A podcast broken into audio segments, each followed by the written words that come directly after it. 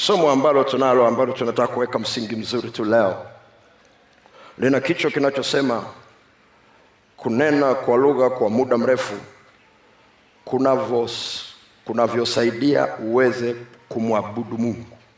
Kunena kwa lugha kwa muda mrefu kunavyosaidia uweze kumwabudu Mungu. Kunena kwa lugha kwa muda mrefu kunavyosaidia uweze kumwabudu Mungu. Leo ikiwa ni siku yetu ya kwanza, leo ikiwa ni siku yetu ya kwanza, lengo la somo hili ndani yake tunataka tujifunze namna ya kumwabudu Mungu, lakini pia tuweze kujua namna ya kushirikiana na upako wa kuabudu. Si tu kwamba tunataka kujifunza kumwabudu Mungu, lakini pia tujue kushirikiana na upako wa kuabudu, lakini pia tujazwe Roho Mtakatifu. Tutakuwa tunaombea watu kila siku, watu wajazwe Roho Mtakatifu ili nguvu za Mungu au upako uongezeke ndani. Na nataka nikutangazie tu mapema kitu ambacho Roho Mtakatifu amenong'oneza, pamoja na kwamba ziko nguvu zake na zitafanya vitu vingi, lakini kuna msisitizo maalum kutoka mbinguni. Kuachilia upako wa kuabudu. Juu ya kila mtu ambaye atataka kuona anamwabudu Mungu jinsi inavyompendeza Mungu. Kwa naye uko huu upako ambao wametufunika kuanzia leo mpaka tutakapokuwa tunamaliza, na utakuwa unaenda nao nyumbani kwako. Bwana Yesu asifiwe, haleluya. Kwa naye ni wiki ambayo hujawahi kukutana nayo maishani lakini pia ndani yake tunataka kuimarisha uhusiano wetu na Mungu kupitia kwa Yesu Kristo. Bwana Yesu asifiwe. Na tutakapokuwa tunaangalia wiki hii, tutaingia kwa undani kidogo. Bwana Yesu asifiwe, haleluya. Tutaenda kuangalia wiki hii mambo kama matano hivi, kadri Mungu atakavyotujalia, mambo kama matano ambayo ndani yake yamebeba neno kuabudu. Ukisikia neno kuabudu, ndani yake kuna vitu vitano, na tutaenda kuvipitia kimoja baada ya kingine. Kwa undani kabisa, ili uweze kupata kile Mungu alichokikusudia. Lakini pia tutatizama na tofauti zilizoko juu ya tofauti iliyoko kati ya kuabudu na ibada na mahusiano yake. Kuabudu na ibada, lakini pia kuabudu tofauti yake na kusujudu, lakini pia kuabudu tofauti yake na kutukuza, lakini pia kuabudu na tofauti yake na kusifu. Tutaenda kuyatizama kwa undani ili usije ya confuse na upako wake uko tofauti. Bwana Yesu asifiwe. Lakini kwa ajili ya siku ya leo kuweka msingi yako mambo kadhaa ambayo ningetaka kuyaachilia hapa yaweze kukuweka mahali pazuri kwa mahali tunakoelekea wiki hii na somo hili linakoelekea. Jambo la kwanza, jambo la kwanza, kuna kumwabudu Mungu kuliko halisi na kumwabudu Mungu kusiko halisi. Kuna kumwabudu Mungu kuliko halisi na kumwabudu Mungu kusiko halisi. Yohana sura ya nne ule mstari wa ishirini na tatu. Yohana sura ya nne mstari wa ishirini na tatu. Nao unasema hivi, lakini sasa, lakini saa inakuja, nayo sasa ipo, ambayo waabuduo halisi hawatamwabudu Baba, watamwabudu Baba katika roho na kweli, kwa maana Baba awatafuta watu kama hao wamwabudu. Lakini saa inakuja, nayo sasa ipo. Ambayo waabuduo halisi watamwabudu Baba katika roho na kweli, kwa maana Baba awatafuta watu kama hao wamwabudu. Bwana Yesu asifiwe. Bwana Yesu asifiwe. Kama kuna kumwabudu halisi na kuna kutokuabudu halisi, maana yake unaweza ukamwabudu Mungu lakini huabudu halisi. Huyu ni Yesu anasema, na anazungumzia kipindi. Hana shida na kipindi kilichopita, ana shida na kipindi ambacho alikuwa ameteremka kukiachia, maana anazungumza, anasema saa inakuja, nayo sasa ipo, ambayo wamwabuduo halisi watamwabudu Baba katika roho na kweli. Kwa hiyo alikuwa anazungumzia juu ya msimu mpya, saa mpya, kipindi kipya ambacho kinaachilia njia mpya ya kuabudu ambayo wenzetu walikuwa hawaitumii, lakini ni njia iliyo bora kuliko ya kwao. Na ukisoma hii habari utakuta ilikuwa ni sehemu ya jibu lake katika mahojiano aliyokuwa na yule mama aliyemkuta pale kisimani, na alipokuwa anamwambia kwenye ule mstari wa kumi na tisa yule mwanamke akamwambia, Bwana, naona ya kuwa unabii. Baba zetu waliabudu katika mlima huu, nanyi husema ya kwamba huko Yerusalemu kuna ni mahali patupasapo kuabudia. Na Yesu akamwambia, mama, unisadiki, saa inakuja ambayo hawatamwabudu Baba katika mlima huu wala kule Yerusalemu. Kwa hiyo alikuwa anazungumza kipindi ambacho hakitategemea mahali katika kumwabudu Mungu. Haina maana mahali hapana faida yake, hapana umuhimu wake, lakini anazungumza kitu cha msingi ambacho anataka tukifahamu, kwa sababu anazungumza juu ya halisi. Nataka unisikilize, itakusaidia.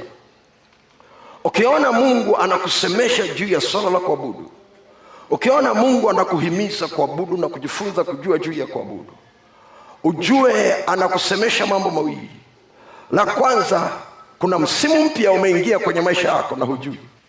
Kuna msimu mpya ambao umeingia kwenye maisha yako na hujui. Lakini la pili, anataka ujue ya kwamba ule msimu uliokuwa unausubiria muda mrefu umeshafika na hujui.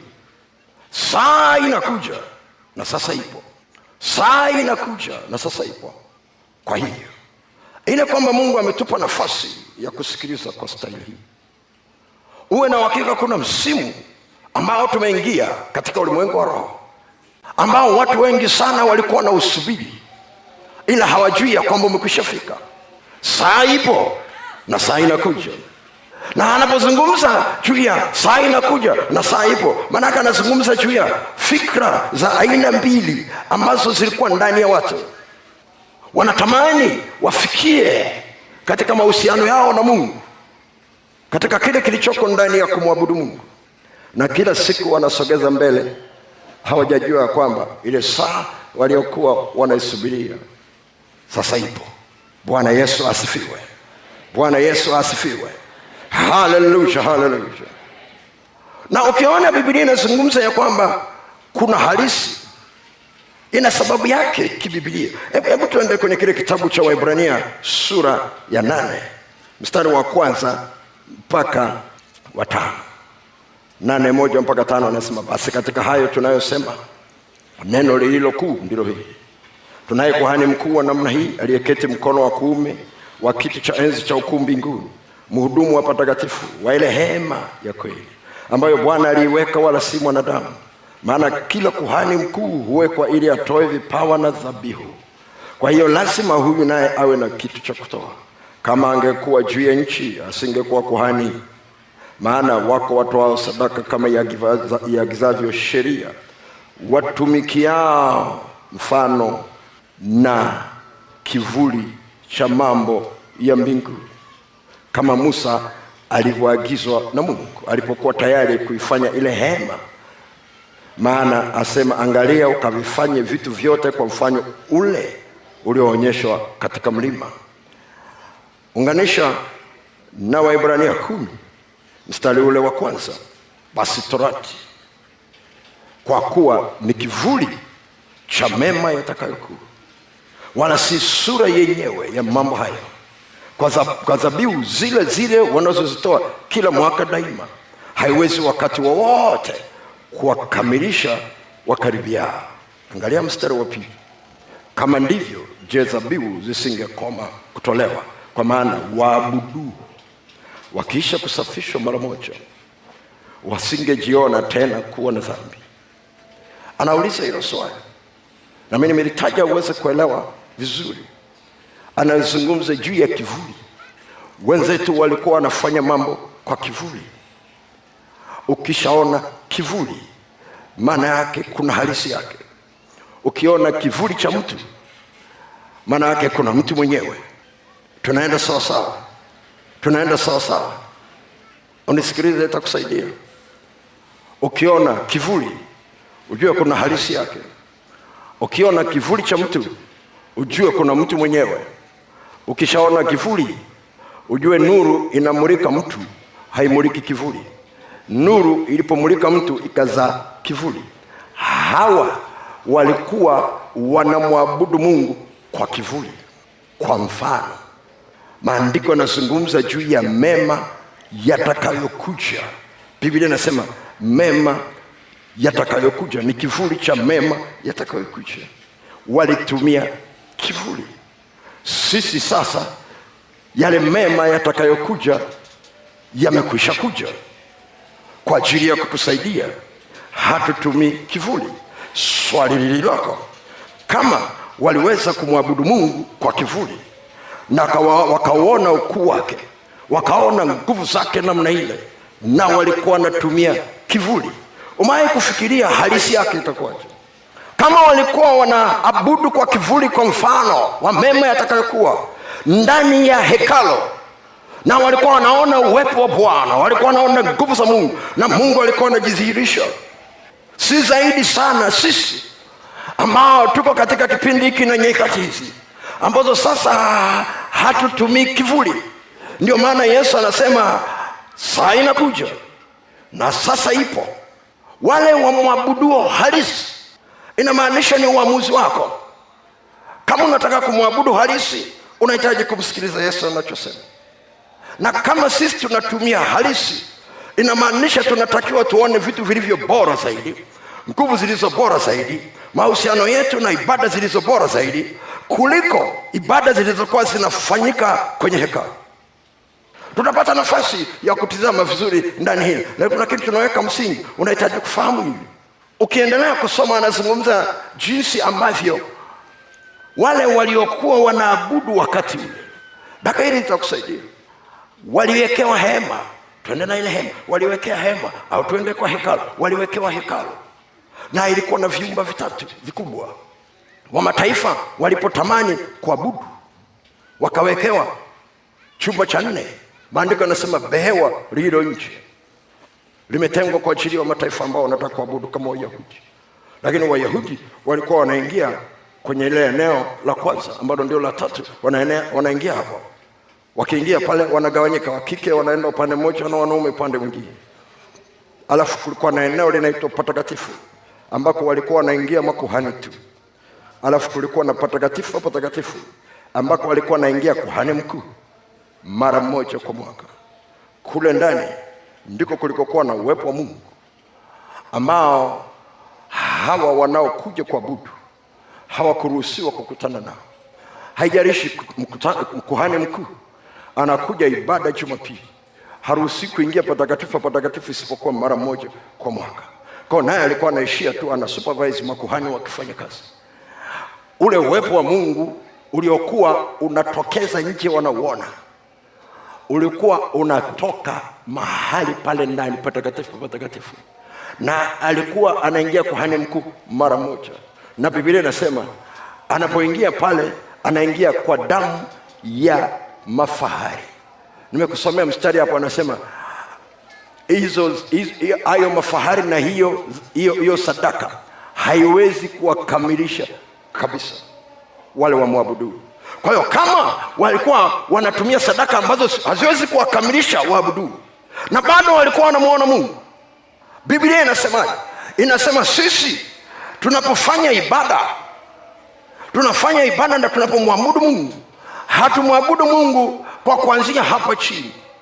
Yesu alitufungulia mlango akaingia patakatifu pa mbinguni.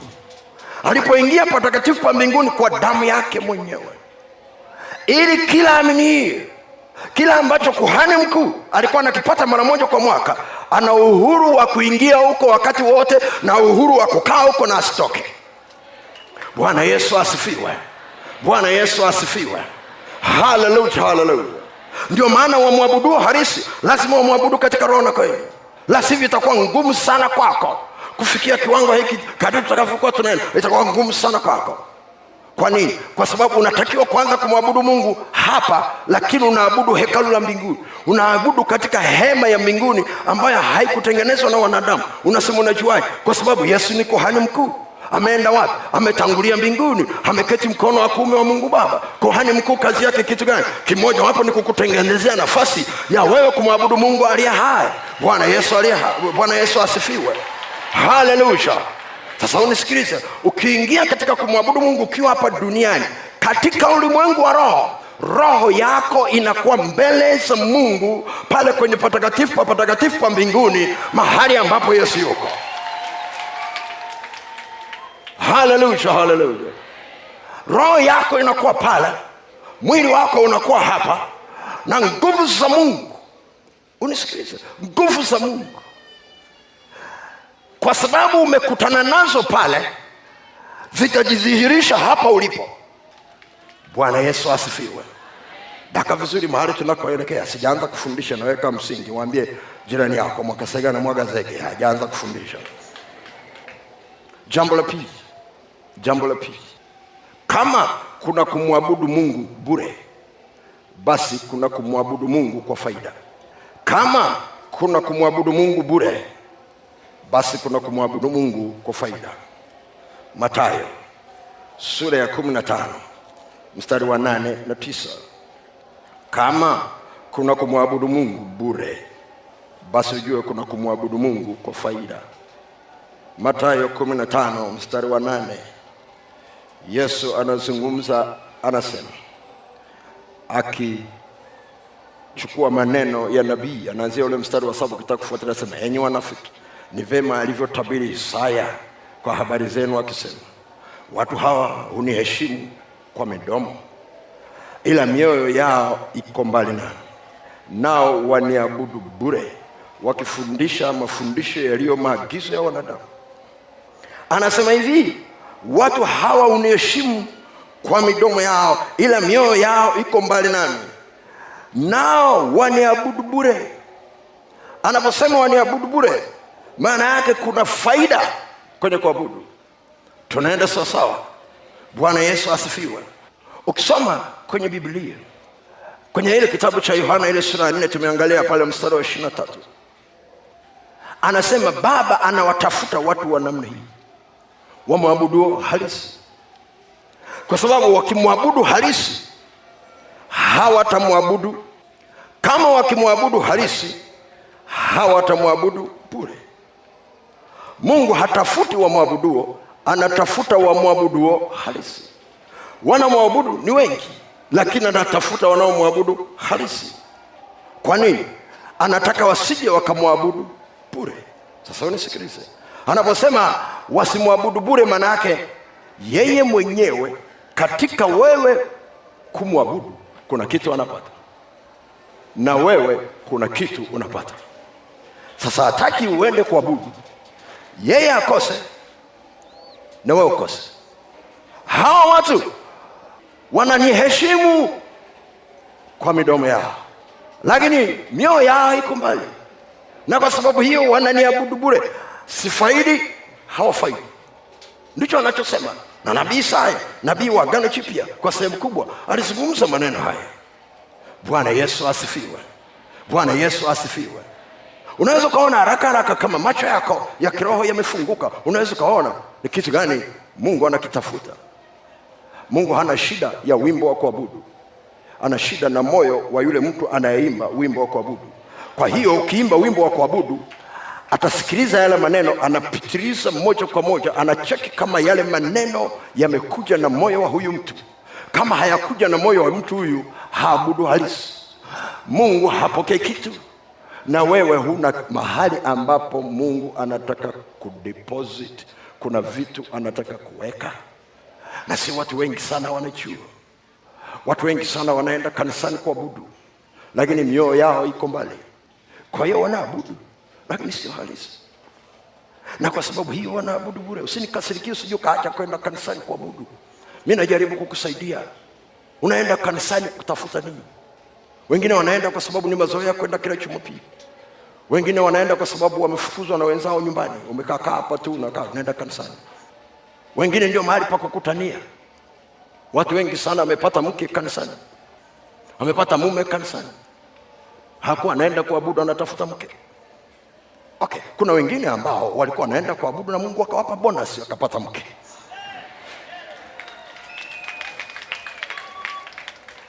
Bwana Yesu asifiwe! Bwana Yesu asifiwe! Haleluya, haleluya! Nataka udake vizuri, takusaidia hii. Sio swala la maneno tu ya kumwabudu Mungu. Mungu atasema hawa watu wananiheshimu kwa midomo yao, lakini kuna kitu ninachotafuta, natafuta mioyo yao, sioni, na kwa sababu hiyo wanaabudu bure. Sipati kitu hapa, kwa sababu kuna kitu ninachotafuta na hawajakileta. Anasubiri tena Jumapili ijayo, kwa sababu katikati hapa watu hawaendi, lakini katikati hapa watu wengi sana hawajui kuwa na ibada peke yao. Ibada zao lazima kuwa na kiongozi hawajajua namna ya kumtegemea Roho Mtakatifu. Hawajui ya kwamba saa inakuja na sasa ipo, ambayo wamwabuduo halisi hawatahitaji kwenda hekaluni Yerusalemu. Unasema wakasema, unaongea kitu gani? Nazungumza nawe Biblia, lazima ufahamu, lazima ufahamu. Swala la kwenda kuabudu kanisani ni swala nyeti sana, tunalifanyia utani ni swala zito sana mbele za Bwana, tunalifanyia utani. Wiki hii utahitaji kusikiliza tu pole pole, utajifunza tu pole pole, lakini kumwabudu Mungu hakujafungika kanisani. Ndio maana unaweza ukamwabudu Mungu wakati wowote ukitaka, na Mungu akapata faida na akapata faida. Unisikilize, mnaweza kuwa kwenye ibada watu mia tatu watu wote mia tatu wameingia kule wanamwabudu Mungu, lakini mioyo yao iko mbali. Akaingia mtu huyu mmoja ambaye amekuja kuabudu, lakini kaleta na moyo. Unisikilize, nguvu za Mungu zitashuka kwenye ibada kwa sababu ya huyu mtu mmoja. Unasema unajuaje? Kwani mkuu kuhani mkuu alikuwa anaingia peke yake patakatifu, na nguvu za Mungu zilikuwa zinashuka na kuwashukia watu wote pamoja na taifa zima, lakini ni mmoja tu kaingia kule ndani. Bwana Yesu asifiwe! Bwana Yesu asifiwe! Haleluya, haleluya, haleluya. Tuangalie jambo la tatu. Tutaangalia haya mambo kwa undani kidogo kadri tunavyoendelea. Jambo la tatu, kazi mojawapo ya nguvu za Roho Mtakatifu ndani yetu. Kazi mojawapo ya nguvu za Roho Mtakatifu ndani yetu ni kutusaidia udhaifu tulio nao katika kumwabudu Mungu. Kazi mojawapo ya nguvu za Roho Mtakatifu ndani yetu ni kutusaidia udhaifu wetu tulio nao katika kumwabudu Mungu. Wa Filipi sura ya tatu mstari wa Wafilipi Wa Filipi tatu mstari wa tatu.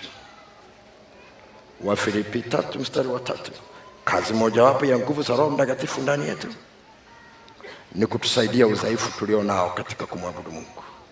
Wafilipi tatu tatu inasema maana sisi tutohara, maana yake watu wa agano, tumwabuduo Mungu kwa roho na kuona fahari juu ya Kristo Yesu, wala hatutumainii mwili.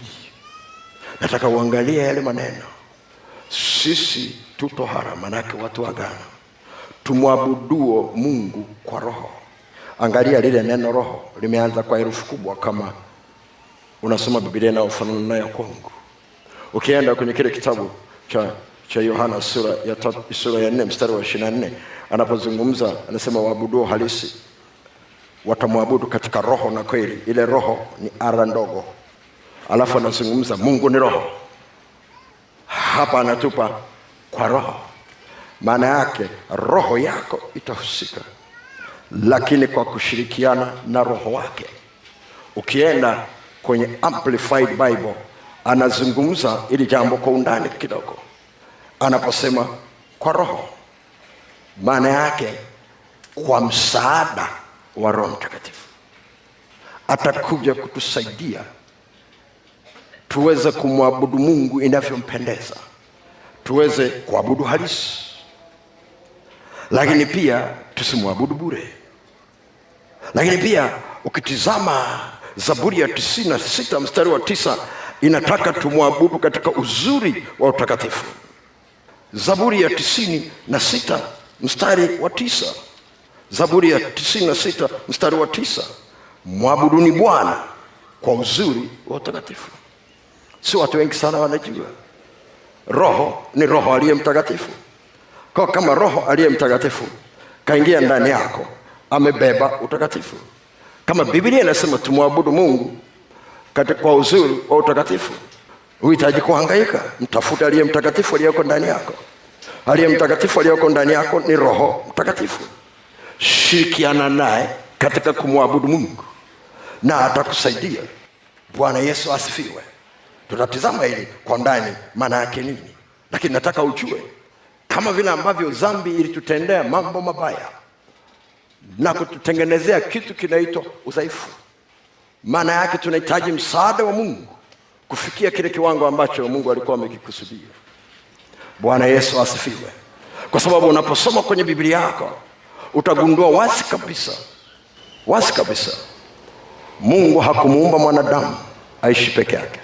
Mungu hakuumba roho ya mwanadamu ishi peke yake. Kasoma Biblia yako vizuri, alituumba kwa sura yake, kwa mfano wake. Maana yake Roho Mtakatifu alikuweko ndani, neno lake lilikuweko ndani, na Mungu alikuwa neno, na Mungu ni neno, naye akafanyika mwili tukauona utukufu wake kama utukufu wa mwana pekee atokaye kwa Baba, amejaa neema na kweli. Inazungumza habari za Yesu. Kwa hiyo Adamu yule wa kwanza alipokuwa anazaliwa alikuwa na kila kitu cha kimungu ndani yake. Hakutakiwa kuzaa kwa jinsi yake, alitakiwa kuzaa kwa jinsi ya Mungu.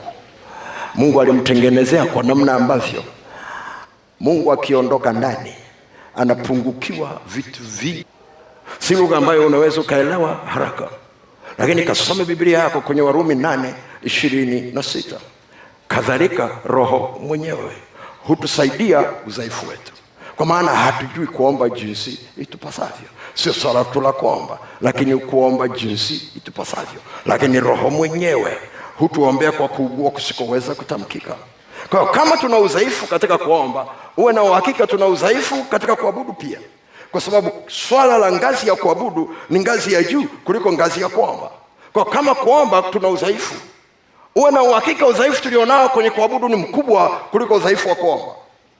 Na Roho Mtakatifu wa Filipi tatu tatu inatuambia wazi kabisa, sisi tulio watohara, sisi tulio wagano, tumwabuduo Mungu kwa Roho, maana yake kwa msaada wa Roho Mtakatifu. Hakuna namna ambavyo unaweza ukamwabudu Mungu bila msaada na mwongozo wa Roho Mtakatifu ukafikia kile kiwango kinachotakiwa. Bwana Yesu asifiwe. Bwana Yesu asifiwe. Jambo la nne, karibu namaliza, tunakwenda kuomba saa hii moto unaenda kuwaka. Jambo la nne, kuna uhusiano kati ya kunena kwa lugha na nguvu za Roho Mtakatifu ndani ya mtu. Kuna uhusiano, kuna uhusiano kati ya kunena kwa lugha na nguvu za Roho Mtakatifu ndani ya mtu, ndani ya mtu. Kuna uhusiano kati ya kunena kwa lugha na nguvu za Roho Mtakatifu ndani ya mtu. Matendo moja inasema, nanyi mtapokea nguvu akisha kuajilia juu yenu Roho Mtakatifu, nanyi mtakuwa mashahidi wangu. Kwanzia Yerusalemu na Uyahudi wote na Samaria na mpaka mwisho wa nchi mbalimbali. Maana yake watazunguka tofauti tofauti, nchi tofauti tofauti. Bwana Yesu asifiwe na maandiko yanatuambia aliwaambia, subirini humu mjini mviko uwezo utokao chini. Na ukienda kwenye Matendo mbili mstari ule wa nne, wakati wamesubiri pale mjini, Matendo mbili nne inasema wote wakajazwa Roho Mtakatifu na akaanza kusema kwa lugha nyingine kadri Roho Mtakatifu alivyowajalia. mbili nne Matendo ni matokeo ya moja nane Matendo Matendo mbili nne ni matokeo ya kutimizwa kwa Matendo moja nane Matendo moja nane asema nanyi mtapokea nguvu akisha kuachilia juu yenu Roho Mtakatifu. Na Roho Mtakatifu aliposhuka kuwaletea nguvu, Biblia inasema wakazungumza kwa lugha mpya. Tunaenda sawasawa. Bwana Yesu asifiwe. Bwana Yesu asifiwe. Haleluya. Nguvu zinaingia ndani yako. Roho Mtakatifu sio nguvu, ila anazo nguvu. Kuna tofauti kati ya Roho Mtakatifu kukuzaa mara ya pili na Roho Mtakatifu kukujaa ndani yako. Anapokuzaa mara ya pili, maandiko yanazungumza juu ya chemchemu ikibubujikia uzima wa milele, na anapozungumzia juu ya kujazwa Roho Mtakatifu anazungumza sawasawa na Yohana saba, anasema mito ya maji iliyo hai itatoka ndani yenu na Biblia inasema alikuwa anazungumza habari za Roho Mtakatifu ambaye alikuwa hajaja, kwa sababu Yesu alikuwa hajatukuzwa bado. Bwana Yesu asifiwe, haleluya. Kuna tofauti ya kuzaliwa mara ya pili kwa uwezo wa Roho Mtakatifu na kujazwa. Ukisikia kujazwa, maana yake kuna space, kuna nafasi. Ukisikia ndoo imejaa, maana yake kuna kipimo cha ndoo cha kujaa kama maji ya kidogo, asema hebu niangalizie, nimeacha ndoo yangu hapo, hebu niangalizie kama imejaa. Anaenda anachungulia, anarudi, anakuambia haijajaa. Na, na wewe huulizi kwa sababu kama haijajaa unajua kabisa haijajaa, na ikijaa atakikwambia haijajaa itaanza kufurika. Mbona uliniambia kwamba haijajaa? Mbona nasikia kama maji yanamwagika chini? Sasa hao aliyekuwa amebaki tu kidogo, naona ameshajaa na sikuangalia mara moja. Daudi anaandika, amenitia mafuta kichwani na kikombe changu kinafurika. Bwana Yesu asifiwe! Bwana Yesu asifiwe! Haleluya, haleluya! Ile spesi inatafuta kitu gani? Roho Mtakatifu anaweka nguvu, anaweka nguvu. Roho Mtakatifu kama Roho Mtakatifu yuko kila mahali huwezi kumfungia kwenye box, huwezi kumfungia kwenye chombo, huwezi kumfungia kwenye mlima, huwezi kumfungia kanisani, lakini nguvu zake zinaweza zikakaa eneo na zisitoke. Nguvu zake zinaweza kuwa chache na zinaweza kuwa nyingi. Huwezi ukasema Roho Mtakatifu ni mchache na mwingi. Mara nyingi ukisikia mtu anasema Roho Mtakatifu akuwepo, si kweli. Useme nguvu zake hazilikuwa hazijadhihirika, kwa sababu hata ukijificha kuzimu, Mungu anakuona hata ukiingia ndani ya jiwe atakupata. Maana yake anakuelezea uwepo wa Roho Mtakatifu wake yuko kila mahali, ila nguvu zake hazidhihirishwi kila mahali. Tunaenda sawa sawa. Uhusiano wa mwanadamu na Roho Mtakatifu uko ngazi tatu kubwa: Roho Mtakatifu ndani yetu, Roho Mtakatifu juu yetu, Roho Mtakatifu pamoja nasi. Roho Mtakatifu ndani yetu kutuzaa mara ya pili na kutuwekea uzima wa milele Roho Mtakatifu juu yetu kutufanya tuwe mashahidi na kwa ajili ya utumishi wa Bwana. Roho Mtakatifu pamoja nasi kututhibitishia na kuthibitishia ulimwengu juu ya dhambi, haki na hukumu, juu ya dhambi kwa sababu hawaniamini mimi, na anaendelea kuzungumza. Lazima ufahamu hilo. Roho Mtakatifu ana mahusiano na watu kwa namna tofauti tofauti, kwa usije ukafikiri yule ambaye hajaokoka hana Roho Mtakatifu, lazima uweke vizuri, hana Roho Mtakatifu ndani yake, lakini yuko pamoja naye. Ndio maana huwezi kwenda mbinguni kwa sababu unamtumikia Mungu, kwa sababu anaweza kakaa juu yako tu akakutumia na ukaenda jehanamu, kwa sababu anakuja kwa ajili ya utumishi. Bwana Yesu asifiwe! Bwana Yesu asifiwe! Haleluya, haleluya, haleluya, haleluya! Ndani ya zile nguvu kuna upako wa kila namna tunataka tunaangalia hapa, kuna upako wa kila namna, ila Roho Mtakatifu anaudhihirisha sawasawa na makusudi ya Mungu. Hilo ni la kwanza. La pili, anaudhihirisha sawasawa na imani ya yule mtu aliyepokea zile nguvu.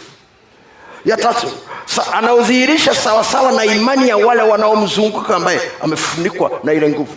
Ndio maana Yesu alikuwa na watazama waliopona, anawaambia imani yako imekuponya. Wamefanyaje? Wamevuta nguvu zilizokuwa ndani yake. Kila mtu anavuta nguvu iliyoko ndani ya Yesu kufuatana na mahitaji yake. Biblia inasema inaita imani. Huyu alikuwa na shida ya kutoka damu, huyu alikuwa na shida nyingine, huyu ana shida nyingine. Wote wanavuta kutoka kwenye kisima kimoja, lakini zinaenda kufanya kazi tofauti. Bwana Yesu asifiwe. Bwana Yesu asifiwe. Kama Mungu amekuita kwa kuwa mchungaji, nguvu za upako wa kichungaji zitaonekana kwenye maisha yako zaidi.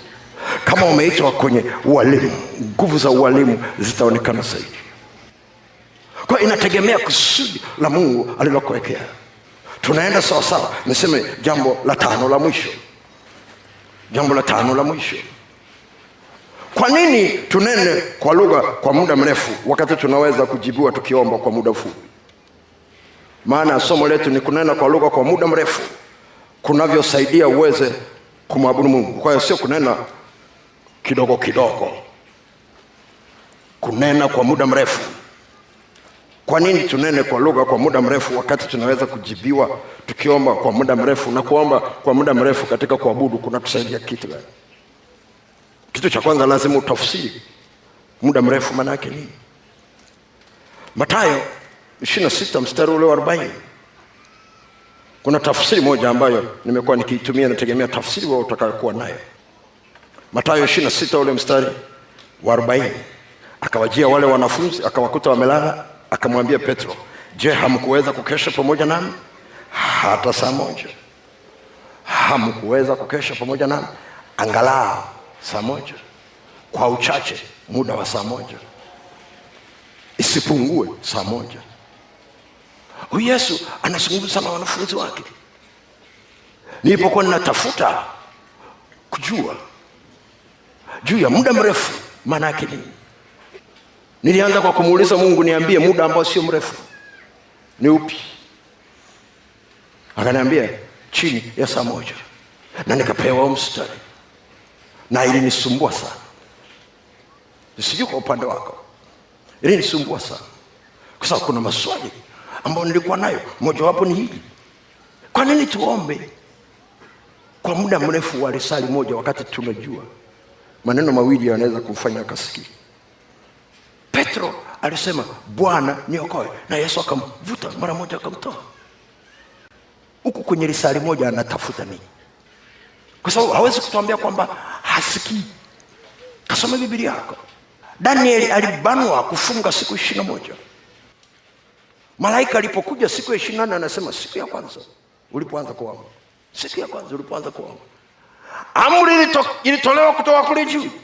Maana yake ile siku ya kwanza unaanza kuomba, mbinguni walisikia na ikatoka oda ujibiwe, lakini huku chini Roho Mtakatifu alibana kufunga siku ishirini na moja akamaliza siku ishirini na moja jibu limekuja siku ya ishirini na nne Mungu alikuwa anatafuta kitu gani kwenye siku ishirini za Danieli kutokula vizuri?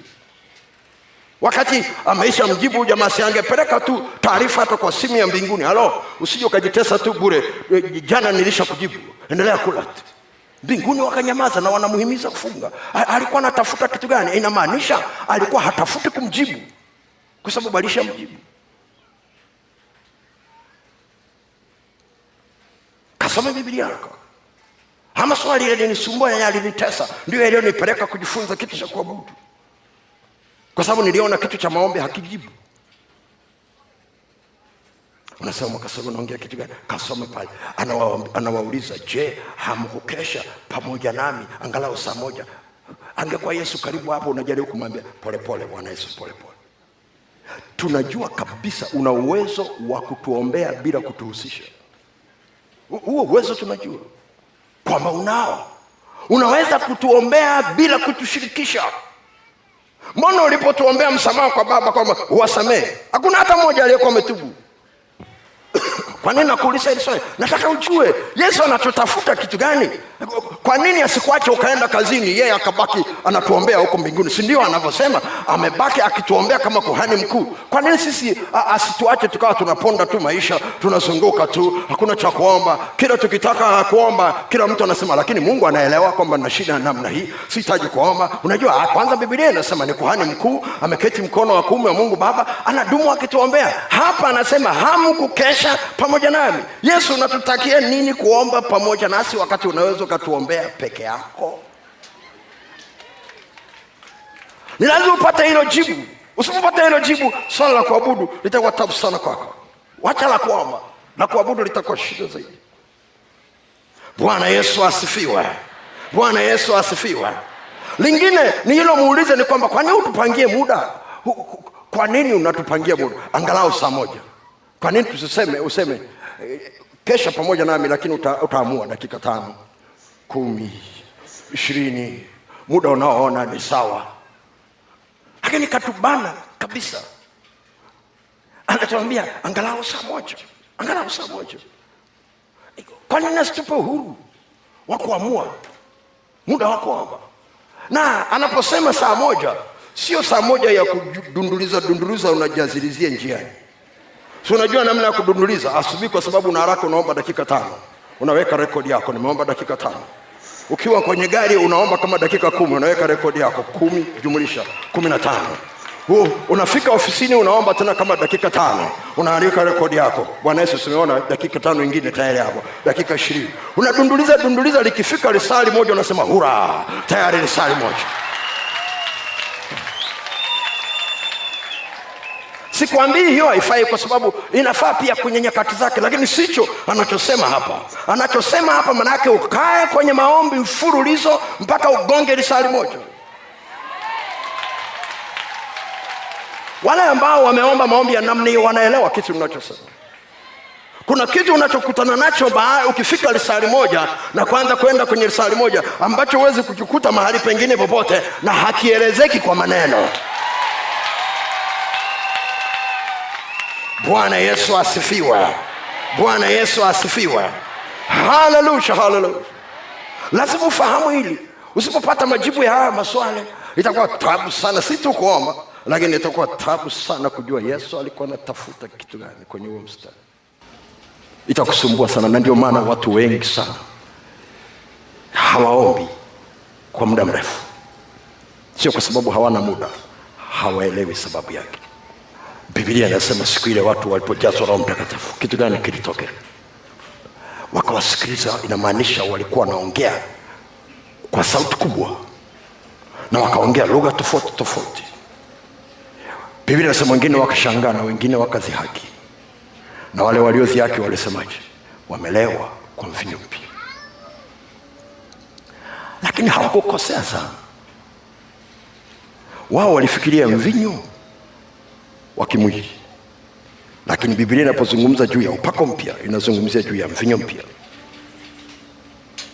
Unasema umeipata wapi? Kwenye Biblia. Kiriba kipya, mvinyo mpya kiriba kipya, mvinyo mpya. Yesu alikuwa anazungumza kitu gani? Kipindi kipya kinakuja na upako mpya. Huwezi kutumia mfumo wa zamani, huwezi kutumia kiriba cha zamani, kitapasua. Bwana Yesu asifiwe. Kwa hiyo walikuwa wanatabiri wakifikiri wao wanazihaki. Unasema unajuaje? Kwa sababu hata Paulo aliandika kwenye kile kitabu cha Waefeso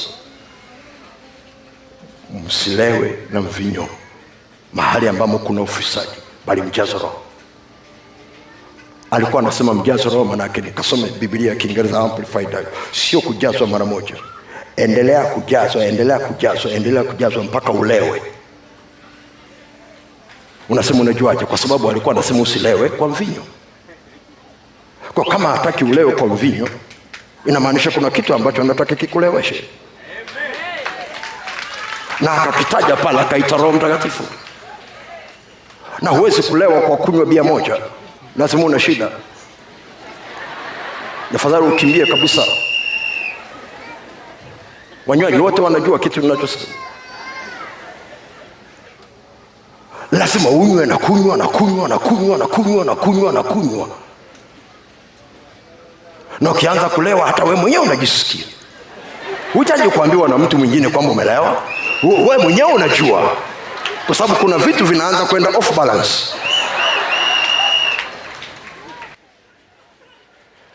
Unapo vinapoenda vinaenda off balance, maana yake pombe ina take over. Inapofika kwenye Roho Mtakatifu, maana yake hakikisha unajazwa Roho, unalewa kiasi ambacho Roho Mtakatifu ana take over maisha yako, ana take over maisha yako. Haleluya! Kwa hiyo wiki hii tutakuwa tunaombeana hapa nguvu, tunajazwa kila siku. Kama utaki, afadhali ukimbie tu, lakini tutaombeana hapa mpaka ujazwe. Haleluya! Kiu walio nayo mbinguni ya kukujaza Roho Mtakatifu, wangekuwa na uwezo, wangefunga milango kabla ya kila mtu kutoka. Uelewi kitu ninachosema? ni kwa sababu tu ni siku ya kwanza, siwezi kusema kila kitu. Uelewi kiu iliyoko mbinguni, uelewi mbinguni walisubiri muda gani semina hii, uelewi shetani amepigana kiasi gani isiwepo, uelewi shetani amepigana kiasi gani nisilifundishe hili somo. Haleluya! Funika macho yako, funika macho yako. Wewe ni Mungu uliye hai, nami ninaomba kwa ajili ya kila mmoja aliyoko mahali hapa. Tunachoomba e Bwana, watu wajazwe nguvu za Roho wako Mtakatifu na ule upako wa kuabudu uliouachilia e Bwana kwa ajili na kutenga kwa ajili ya semina hii na kwa ajili ya majira haya. Mungu, ninaomba uachiliwe ndani ya kila mmoja aliye na kiu, maana ulisema kila aliye na kiu na aje kwangu.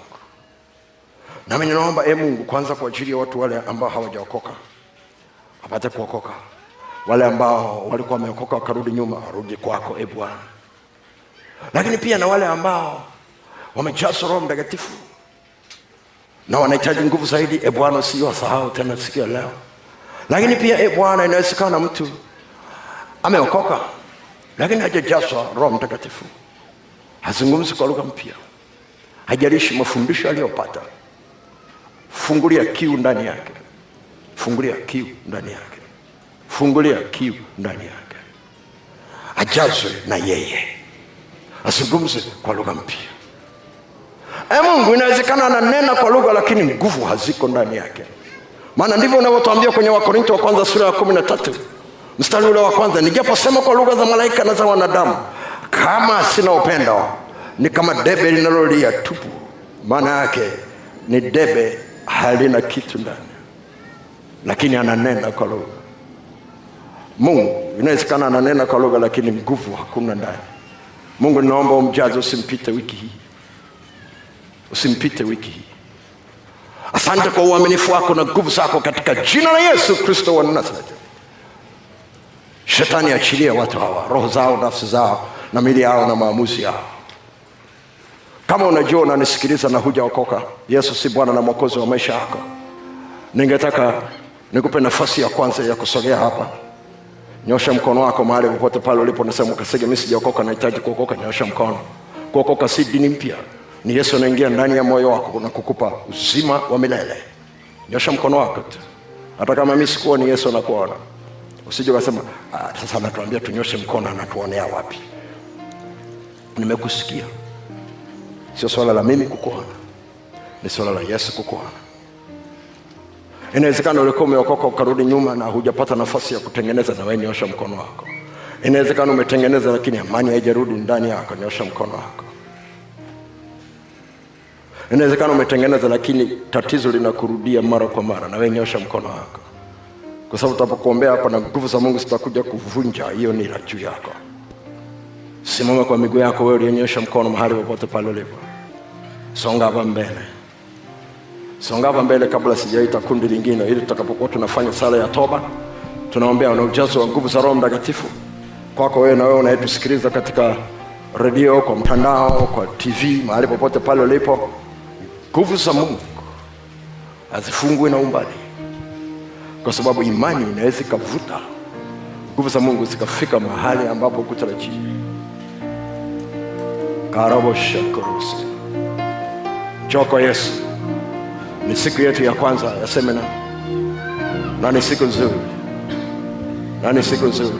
Ninaomba kama una watoto usikae naye huko kati, kaa au mstari wa mbele kabisa, au upande ule wa kushoto kule au upande wa kulia, mahali ambapo unaweza ukapata msaada. Popote pale walipo watu wanaendelea kuja, wanaendelea kuja. Naomba usimame mahali ulipo pia, wakati namkaribisha mke wangu asogea hapa, natupa maelekezo kidogo.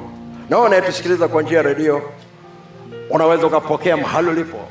Kuna watu wengi sana ambao wametuandikia kwenye message na kwenye kwenye ukurasa wetu wa Facebook, wametuandikia wengi kwamba walijazwa Roho Mtakatifu wakati wanasikiliza kwenye redio, mke wangu akiongoza hayo maombi. Ni watu wengi, ni imani yako. tutafanya sala ya kumkaribisha Roho Mtakatifu katika maisha yetu, lakini tutaanza na sala ya kumkaribisha Yesu ndani awe Bwana na Mwokozi kwa ajili ya wenzetu ambao hawajaokoka. Lakini sala hiyo hiyo tutaomba kwa ajili ya kujitakasa, kwa sababu Roho Mtakatifu ni mtakatifu. Amen, amen. Niseme mambo mawili haraka haraka yatakokusaidia likae ndani yako kabisa, na usijihukumu kwa neno lolote. Jambo la kwanza, tutakapofanya sala, fanya hii sala ukimaanisha. Nifanye sala nikifanyaje? Nifanye sala nikifanyaje? Kabisa kwamba haya maneno ninayosema mbinguni wanayasikia, na nitakapomwambia nisafishe kwa damu yako pasenti mia moja mia moja Mungu anasikia na ananisafisha, hata kama nimefanya dhambi ambayo hujawahi kumwambia mtu. Amini, umesamehewa. Amen, amen, amen. Jambo la pili ni mapenzi ya Mungu, ni mapenzi ya Mungu ujazwe nguvu za Roho Mtakatifu. Tumekubaliana wote? Usijui ukasema labda kuna kitu ndani yangu kimemzuia. Hapana, ni mapenzi ya Mungu. Niliwaambia mahali fulani hivi, kama kuna maombi umekuwa ukiomba na unaona kama Mungu hajibu, leo hili ombi moja anajibu hapa hapa uwanjani. Hata kujibu kesho, hata jibu, anakujibu hapa. Kinacholeta shida ni namna ya kuunganisha mimi, yani roho yangu kujikonekti na Roho Mtakatifu na kinachoniunganisha ni imani. Kitu gani kinaniunganisha? Kitu gani kinaniunganisha? Ngoja nitoe mfano. Huyu dada akinio, akiniambia naomba hicho kitambaa, Nik, nikimpa anasemaje? Anasemaje? Anasemaje? Anasemaje? Anasemaje? Asante ni neno la imani la kukuunganisha tutakapofanya hii sala tukimaliza, wewe neno lako linabaki ni nini? Linabaki ni nini? Kwa nini? Unaamini kile ulichoomba ndicho unapewa. Amen. Sasa wengine wanapokea kabisa, lakini hajui namna ya kuachilia ile lugha itoke ndani. Mtoto ukimshikilia mkono anapoanza kutembea anaamini ule mkono kuliko hatua anayopiga. Kwa hiyo ukijaribu kumwachia anakaa chini. Kwa nini? Imani iko kwenye kule kushikwa. Na wengine anasema asante, lakini ni kama an, ameshikiliwa, akiachiwa anaogopa kusema kile kitu kinakuja ndani. Na Roho Mtakatifu kuna kitu atachemsha. Biblia inasema hivi, mtu akinipokea, Baba, Mwana na Roho Mtakatifu wanakuja kukaa wapi? wanakaa wapi? Kwa hiyo nguvu za Roho Mtakatifu hazitaanguka kutoka juu kama jiwe, zitatokea ndani, maana wako ndani ya kila mmoja wetu. Tumeelewana? Baba, Mwana na Roho Mtakatifu wako huku ndani. Ukishafanya sala kama leo unaokoka mara ya kwanza, ukishamwambia karibu ndani yangu, we Bwana na Mwokozi, uungu unakuja ndani yako. Kwa hiyo uungu ukija ndani yako, kila kitu kitatokea ndani yako. Kwa hiyo nikikwambia sema asante Yesu, katikati ya neno asante Yesu itakuja lugha ambayo hukujifunza. Hiyo ndio kunena kwa lugha, na kunena kwa lugha ni ishara. Kunena kwa lugha ni nini? Kunena kwa lugha ni nini? Kunena kwa lugha ni nini? Ishara ya kitu kinachofanyika ndani. Ishara ya nini? Kitu kinachofanyika ndani. Ina maana Baba, Mwana na Roho Mtakatifu wanaanza kujaza nguvu, wanaanza kujaza nguvu. Sasa kadri wanavyoenda kujaza nguvu, wewe huku ndani unasikia yanatoka maneno ambayo hukujifunza. Sema hayo maneno, kwa sababu unapoisema yale maneno, ile nguvu inaongezeka. Tumeelewana? Tumeelewana? Kila mtu yuko tayari kupokea. Kumbuka leo hili ni ombi moja, unajibiwa. Amen.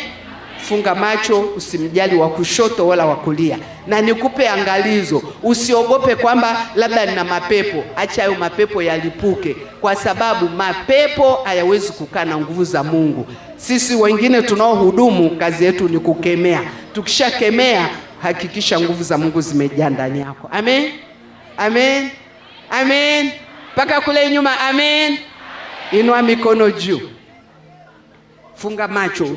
Ni saa yako wewe na Roho Mtakatifu. Sema kwa sauti, Bwana Yesu, Bwana Yesu, Bwana Yesu, asante kwa kunipenda, asante kwa kunipenda, asante kwa kufa msalabani. Kwa ajili yangu, kwa ajili yangu. Ninakuja mbele zako, najua mimi ni mwenye dhambi, naomba unisamehe dhambi zangu zote, dhambi zangu zote. Naomba unisafishe kwa damu yako ya thamani iliyomwagika msalabani. Bwana Yesu, ninakupa maisha yangu, karibu ndani yangu, uwe Bwana na Mwokozi kuanzia leo. Ninamkataa shetani na kazi zake zote. Ninakupokea wewe Yesu, karibu ndani yangu, karibu ndani yangu, uwe Bwana na Mwokozi. Bwana Yesu, namhitaji Roho Mtakatifu katika maisha yangu ili niweze kukuabudu katika roho na kweli. Leo Bwana Yesu, ninaomba Roho Mtakatifu afurike ndani yangu, unijaze nguvu, niweze kunena kwa lugha mpya kuanzia sasa. Roho Mtakatifu, karibu ndani yangu, karibu ndani yangu, karibu ndani yangu, karibu ndani yangu, karibu ndani yangu, karibu ndani yangu, unijaze nguvu, unijaze nguvu, unijaze nguvu. Na unijalie. Ninene kwa lugha mpya. Kuanzia sasa. Asante Yesu kwa Roho Mtakatifu. Asante Yesu, asante Yesu, asante Yesu, asante Yesu, asante Yesu, asante Yesu, asante Yesu, asante Yesu, asante Yesu, asante Yesu. Nenda haraka haraka sasa. Asante Yesu, asante Yesu, asante Yesu. Wahudumu nisaidieni, mtu akitaka kuanguka mwambieni apige magoti. Ndio, ndio. Kuna wengine ile lugha imekuja, kuna wengine hiyo lugha imekuja, kuna wengine hiyo lugha imekuja, kuna wengine lugha imekuja. Endelea, sema haraka haraka, sema haraka haraka, usiogope. robo shendererebo saka roko robo shaka renderebo sere rako raba shaka ja nguvu ja endelea tu wewe, sema asante Yesu haraka haraka, Yes. sema tu haraka haraka. Yes. robo shaka Endelea, endelea. Pokea, pokea, pokea, pokea, pokea uwezo utokao juu. Pokea huko kwenye redio, pokea huko kwenye televisheni, popote unaponisikiliza, pokea hapa ulipo, ndani ya hema na nje ya hema, katika jina la Yesu. Jazwa nguvu za Roho Mtakatifu, jazwa nguvu za Roho Mtakatifu. Wengi wamejazwa, wengi wamejazwa. Yes. Endelea. Yes. Zungumza. Usiogope, usinong'one. Omba kwa sauti, omba kwa sauti. kwa lugha. Kwa jina la Yesu. Kwa jina la Yesu. Kwa jina la Yesu. Yes. Yes. Yes. Yes. Fungua kinywa wala usiogope. Omba kwa sauti wala usiogope. Nena kwa sauti wala usiogope. Kadri unavyonena nguvu zinaongezeka. Kadri unavyonena nguvu zinaongezeka. Kadri unavyonena nguvu zinaongezeka. Yes. Kadri unavyonena nguvu zinaongezeka. Kadri unavyonena nguvu zinaongezeka. Mapepo, majini yanaachia, yanaachia. Oh, karabashaka. Mungu anang'oa kujihukumu kwako, anang'oa kujihukumu kwako, anang'oa kujihukumu kwako, anang'oa kujihukumu kwako katika jina la Yesu. Endelea. Rapaka nguvu Endelea, Yes. sema haraka haraka tu. Yes. Sema haraka haraka. Asante Yesu, asante Yesu. Nenda haraka haraka. Yes. Nenda haraka haraka. yes yes Usinong'one. Pokea. Usinong'one. Pokea. Usinong'one. pokea rasaka resa Robo shanda. rapako Roko robo robo shanda. Roko robo shanda rabasaka. Roko robo shanda yes wanajazwa wanajazwa Oh, nguvu ziongezeke, ziongezeke, ziongezeke. Oh, kwa kipimo cha kujaa na kufurika, kujaa na kufurika, kujaa na karabasa mpaka huko kwenye kiti, mpaka huko ulikosimama hapo nyuma, mpaka hapa mbele. Pokea. Oh, Mungu akuongezee, Mungu akuongezee, Mungu akuongezee, Mungu akuongezee. Endelea. Yes. Endelea. Robo shaka. Kumbuka lengo letu ni kujaa nguvu. Lengo Yes. letu ni kujaa nguvu. Yes. Lengo letu ni kujaa nguvu. Yes. Lengo letu ni kujaa nguvu. Yes. Arapakarabasha. Yesu anakutembelea. Yeye ndio atubatizaye katika Roho Mtakatifu.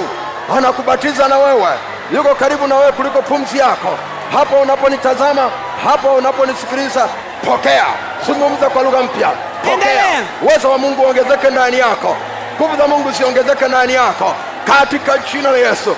Upako, upako, upako, upako, upako, upako wa Roho Mtakatifu uongezeke ndani yako, uongezeke ndani yako, uongezeke ndani yako. orapakoriasaka orakako o nguvu za kuabudu ziongezeke ndani yako, za kukusaidia kuabudu ziongezeke ndani yako. Kwa jina la Yesu Kristo. Kwa jina la Yesu Kristo. Kwa jina la Yesu Kristo. Nguvu za giza, achia, achia, achia miili ya hawa watu. Achia, usiogope. Endelea, endelea, endelea, yes, endelea. Yes. Yes. Yes. Yes. Karapakarabasaka. Rapakoriandarabasaka. Rapako. Pokea. Pokea. Pokea. Pokea. Pokea. Oh, saka. rapakariasaka. Oh, rapaka. shaka. Mungu siwe na wewe. Upako uwe na wewe, uongezeke ndani yako, ujaze kila eneo la moyo wako, kila eneo la mwili wako, kila eneo la nafsi yako. Karapakarabasa rakakoriandarabasaka ropokoriandarabasaka rakokoriamalako rikarasa rakokoriandarabasaka pokea pokea Endelea. Yes. Yes, endelea kunena. Endelea kunena. Oh, kwa lugha. waweza Roho Mtakatifu. Karapasandarawasa. Oh, hutakuwa kama ulivyokuwa. Endelea. Endelea. Hutakuwa kama ulivyokuwa. Roko robo seka. Rapa koria sa. Yes. Janguvu. Yes. Janguvu. Yes. Janguvu. Yes. Janguvu. Yes. Janguvu. Yes. Janguvu. Yes. Ja nguvu. Yes. Karobosaka. Yes, wanajazwa, wanajazwa, wanajazwa. Wanajazwa, wanajazwa. Wanajazwa, unaona, unajazwa. Unajazwa, unajazwa, unajazwa. Rapakoroseka. Oh, diabosha. Oh, kila aliye na kiu. Roko Karabasaka. robo shanda. Risata. Roko robo shanda. Roko robo seke rebo. Roko robo.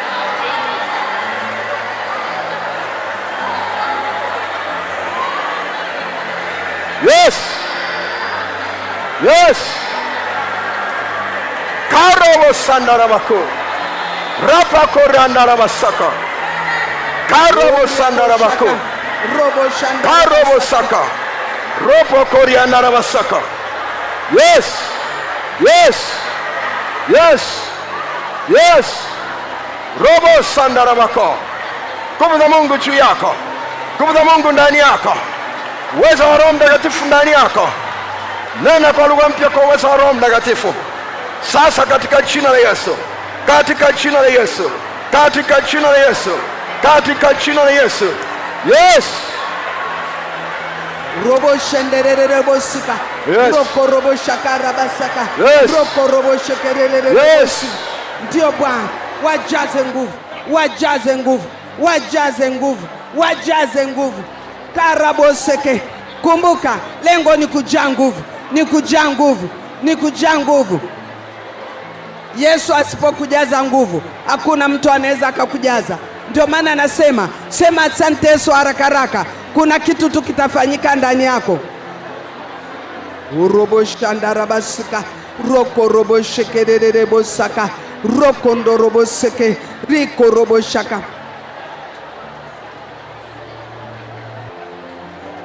endelea endelea endelea endelea. Sema kwa sauti usiogope. Sema kwa sauti sema kwa sauti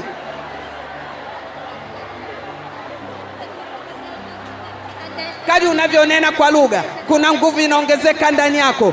Kadi unavyonena kwa lugha, kuna nguvu inaongezeka ndani yako. Usiache.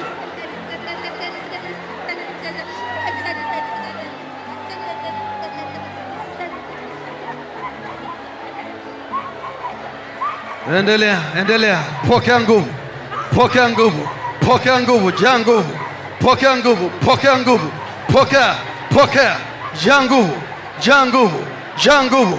Ropoko sika, pokea, pokea, pokea, pokea. Sema hii asante Yesu ya haraka haraka, kwa nguvu, kwa sauti, kwa sauti, kwa sauti, kwa sauti, kwa sauti. Nguvu zitapita. Ropoko santa, ropopopoko seke, ropopopopopopo. Moto wa Bwana moto wa Bwana, moto wa Bwana, moto wa Bwana. Pokea, pokea, pokea nguvu, pokea nguvu za Roho Mtakatifu. Pokea, nena hiyo lugha iliyokuja, hiyo nena lugha iliyokuja, nena na hiyo lugha. Nguvu zinapita, nguvu zinaongezeka, nguvu zinaongezeka, nguvu zinaongezeka. Pokea, pokea, pokea, pokea, pokea ujazo, pokea ujazo, pokea ujazo, pokea ujazo. Jaa nguvu, jaa nguvu, jaa nguvu, jaa nguvu. Sema hiyo lugha, sema hiyo lugha, sema hiyo lugha, sema haraka haraka, kwa sauti, kwa sauti, kwa sauti, kwa sauti. Nguvu zinapita, nguvu zinapita. Moto wa Bwana, moto wa Bwana, moto wa Bwana ndani yako.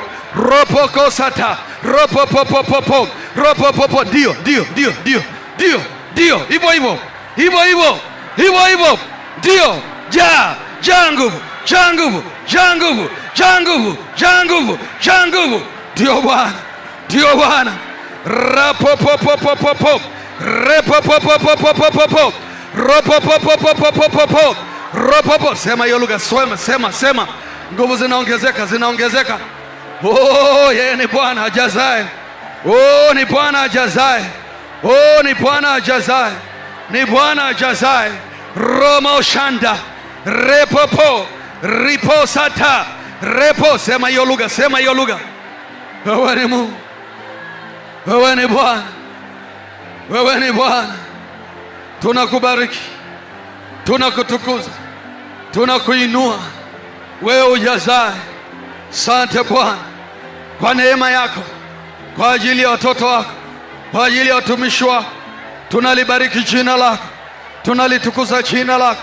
Asante kwa mtumishi wako kwa kumjalia kuweza kuyanena. E Bwana, asante Bwana kwa ufahamu na uelewa huu.